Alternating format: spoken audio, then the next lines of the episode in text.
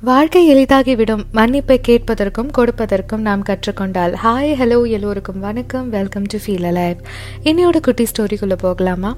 இன்னைக்கு ரெண்டு இன்ட்ரெஸ்டிங்கான குட்டி கதையை தான் நம்ம கேட்க போகிறோம் ஒரு மாஸ்டர் வந்து அவங்க ஸ்டூடெண்ட்ஸ்க்கு எல்லாம் கிளாஸ் எடுத்துகிட்டு இருந்தாராம். அந்த குழந்தைங்களுக்கு எந்த அளவுக்கு மன்னிக்கிற மனப்பக்குவம் இருக்குது அப்படின்னு தெரிஞ்சுக்கணும்னு அவர் ஆசைப்பட்டாராம்.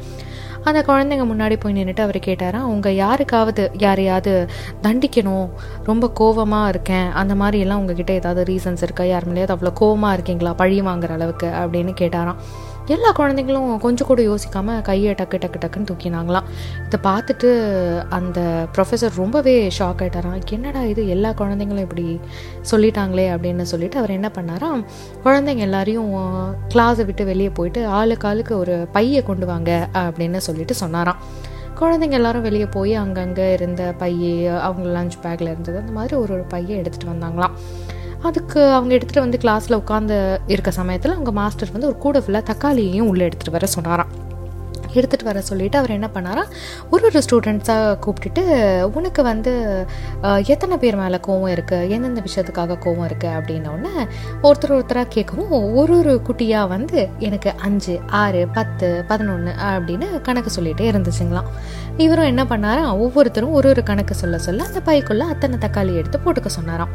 எல்லாரும் பைக்குள்ளே தக்காளி எடுத்து போட்டு முடிச்சதுக்கப்புறம் அவங்க ப்ரொஃபஸர் சொன்னாராம் இதே பையை எல்லாரும் எடுத்துகிட்டு போய் உங்கள் வீட்டில் உங்கள் தலைக்காணிக்கு பக்கத்தில் வச்சுட்டு தூங்கணும்.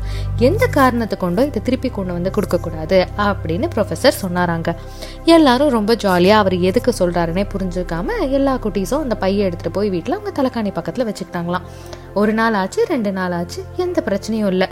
மூணு நாலு அஞ்சு நாள் அப்படியே கொஞ்சம் கொஞ்சமாக நாட்கள் நகர நகர தக்காளி அழுகு போய் அது ஒரே நாத்தம் அடிக்க ஆரம்பிச்சுதான்.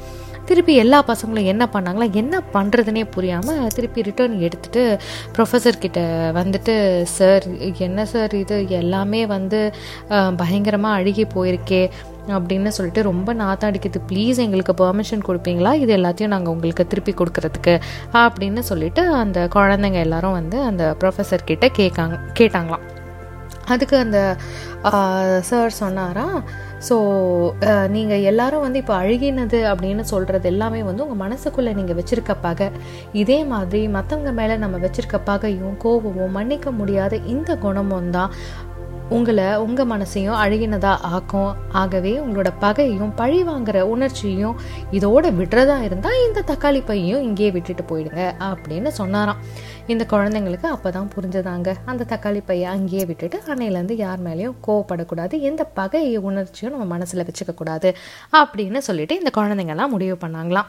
இன்னையோட ரெண்டாவது குட்டி ஸ்டோரிக்குள்ளே போகலாமா இது எல்லாமே நம்ம மனசுக்குள்ளே ஒரு சின்னதாக ஒரு டெவில் இருக்கும் பார்த்தீங்களா அந்த டெவிலை பற்றின ஒரு இன்ட்ரெஸ்டிங்கான கதை தான் இது. ஸோ ஒரு ஊரில் வந்து ஒரு கழுதை இருந்துதான். அந்த கழுதையை வந்து மரத்தில் கட்டி வச்சுருந்தாங்களாம். ஒரு டெவில் என்ன பண்ணுச்சா ஒரு குட்டி பூதம் என்ன பண்ணுச்சா அந்த இடத்துக்கு வந்து அந்த கட்டின கயிறை மட்டும் கழட்டி விட்டுடுச்சான் இது அந்த கழுதையை கட்டி வச்சிருந்த கயிறை. ஸோ உடனே அந்த கழுதை என்ன பண்ணுச்சா ஓடி போய் எங்கள் பக்கத்தில் இருந்த வயலெல்லாம் நாசம் பண்ணிடுச்சான் உடனே அந்த கழுதை அப்படி பண்ணுறதை பார்த்துட்டு அந்த வயலோட ஃபார்மரோட ஒய்ஃப் என்ன பண்ணாங்களாம் அந்த கழுதையை கொண்டுட்டாங்களாம் இந்த கழுதையை கொன்னதை பார்த்து இந்த கழுதையோட ஓனர் என்ன பண்ணிட்டாரா?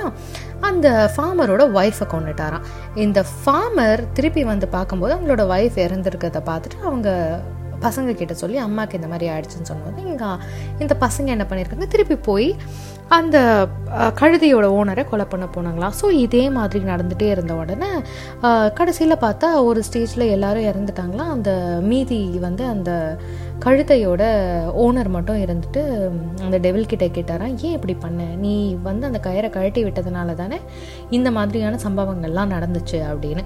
அதுக்கு அந்த டெவில் சொல்லிச்சான் இந்த மாதிரி நான் எதுவுமே பண்ணலை. நான் வெறும் அந்த கயிற்றை மட்டும்தான் கழட்டி விட்டேன்.